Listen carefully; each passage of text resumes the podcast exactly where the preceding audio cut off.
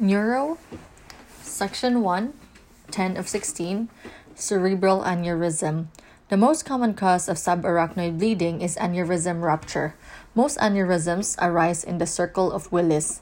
Arterial bleeding usually occurs in the subarachnoid space between the arachnoid and the pia. Venous bleeding usually occurs in the subdural space between the dura and the arachnoid. Aneurysm rupture. An increased transmural pressure predisposes the aneurysm to rupture. As the vessel bursts, blood flows into the subarachnoid space. We like to think of MAP as the pressure pushing outwards against the aneurysmal sac and ICP as the counter pressure that pushes against it.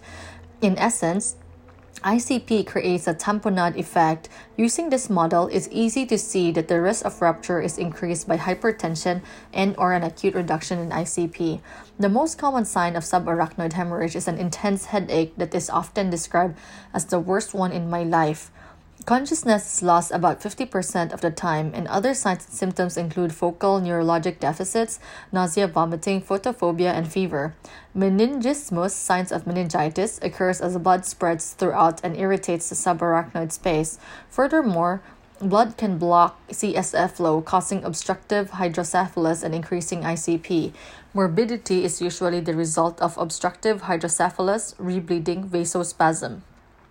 Vasospasm, cerebral vasospasm, is a delayed contraction of the cerebral arteries. It can lead to cerebral infarction and is the most significant source of morbidity and mortality in the patient with subarachnoid hemorrhage. Free hemoglobin that is in contact with the outer surface of the cerebral arteries increases the risk of vasospasm. Indeed, there is a positive correlation between the amount of blood observed on CT and the incidence of vasospasm. It occurs in about 1 is to 4 patients and is most likely 4 to 9 days following subarachnoid hemorrhage. Treatment is aimed at maintaining cerebral perfusion pressure. CPP is equal to MAP minus ICP or CVP, whichever is higher. The idea is that ischemic areas of the brain are already maximally vasodilated, so perfusion to these regions is pressure dependent. Frequent neurologic checks and transcranial Doppler exams monitor for the development vasospasm. Vasospasm occurs, triple H therapy, hypervolemia, hypertension, hemodilution to hematocrit 27 to 32% is the standard of care. It should be noted that there is a little evidence for this. Liberal hydration supports blood pressure and CPP. It also creates a state of hemodilution, which reduces blood viscosity and cerebrovascular resistance.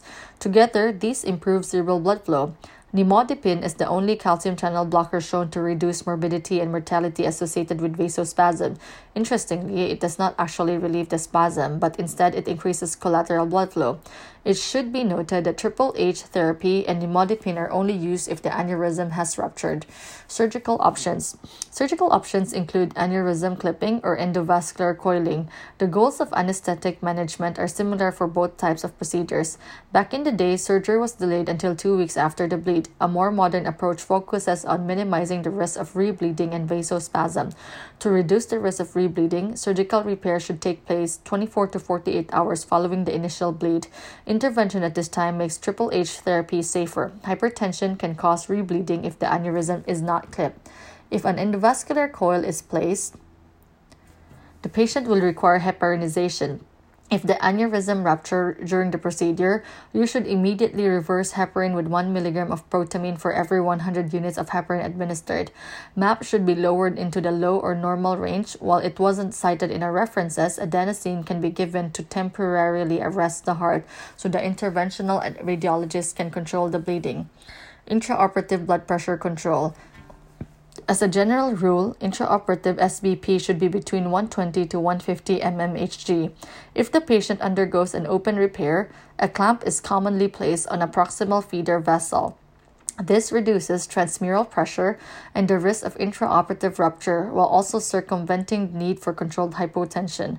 A high or normal blood pressure is required to perfuse the collateral circulation. Some surgeons won't use a clamp and may request controlled hypotension. The most significant drawback of this technique is a reduction in CPP. If blood pressure is too high, transmural pressure rises and increases the likelihood of rebleeding. If blood pressure is too low, CPP may be inadequate as autoregulation is usually impaired following subarachnoid hemorrhage. Meticulous blood pressure control during induction and intubation is critical. If rupture occurs during this time, the focus of anesthetic management is on reducing ICP and utilizing methods of cerebral protection. Cerebral salt wasting syndrome. Hyponatremia is the most commonly is, mo- is most commonly the result of cerebral salt wasting syndrome, not SIADH.